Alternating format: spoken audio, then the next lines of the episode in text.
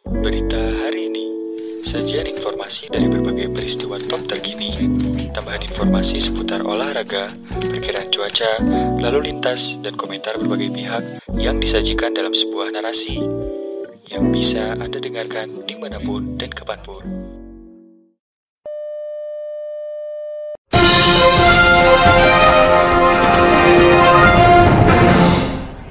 Pemirsa berita hari ini datang dari dunia nasional. Komisi Penyiaran Indonesia atau KPI melarang lembaga penyiaran baik televisi maupun radio menampilkan pendakwah dari organisasi terlarang. Aturan itu dituangkan dalam surat edaran KPI nomor 2 tahun 2021 tentang pelaksanaan siaran pada bulan Ramadan. Dalam poin 6 huruf D surat edaran itu KPI menekankan pendakwah yang ditampilkan harus sesuai standar Majelis Ulama Indonesia atau MUI. Selain itu, KPI menekankan para pendakwah yang diundang harus menjunjung Pancasila. Mengutamakan mengutamakan penggunaan dai atau pendakwah kompeten, kredibel, tidak terkait organisasi terlarang sebagaimana telah dinyatakan hukum di Indonesia dan sesuai dengan standar MUI serta dalam penyampaian materinya senantiasa menjunjung nilai-nilai Pancasila seperti dikutip dari SEKPI nomor 2 tahun 2021 Senin 22 Maret 2021. KPI tak merinci daftar organisasi terlarang yang dimaksud.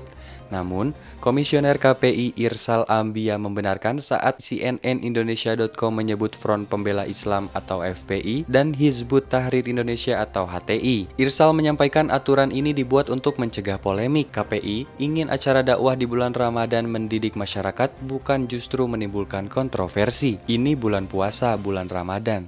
Supaya menghindari polemik, maka kami susun poin seperti itu, ujar Irsal saat dihubungi CNN Indonesia.com. Irsal menyarankan lembaga penyiaran berkonsultasi dengan MUI sebelum mengundang pendakwah, sehingga dai yang tampil sesuai surat edaran KPI. Dia menyebut KPI akan bekerja sama dengan MUI untuk memantau lembaga penyiaran selama Ramadan. Bahkan, mereka akan memberi sanksi jika acara dakwah mengundang dai dan organisasi terlarang. Ada klarifikasi dan sebagainya kalau memang itu terbukti, ya kita akan ambil tindakan tuturnya. Pemirsa itulah berita hari ini mengenai KPI larang TV tampilkan pendakwah dakwah dari organisasi terlarang. Untuk Anda yang ingin mendapatkan notifikasi berita hari ini, Anda dapat mengirimkan email dengan subjek notifikasi saya ke email terhubung berita hari ini at gmail.com secara gratis. Terima kasih telah mendengarkan, tetap patuhi protokol kesehatan selama COVID-19.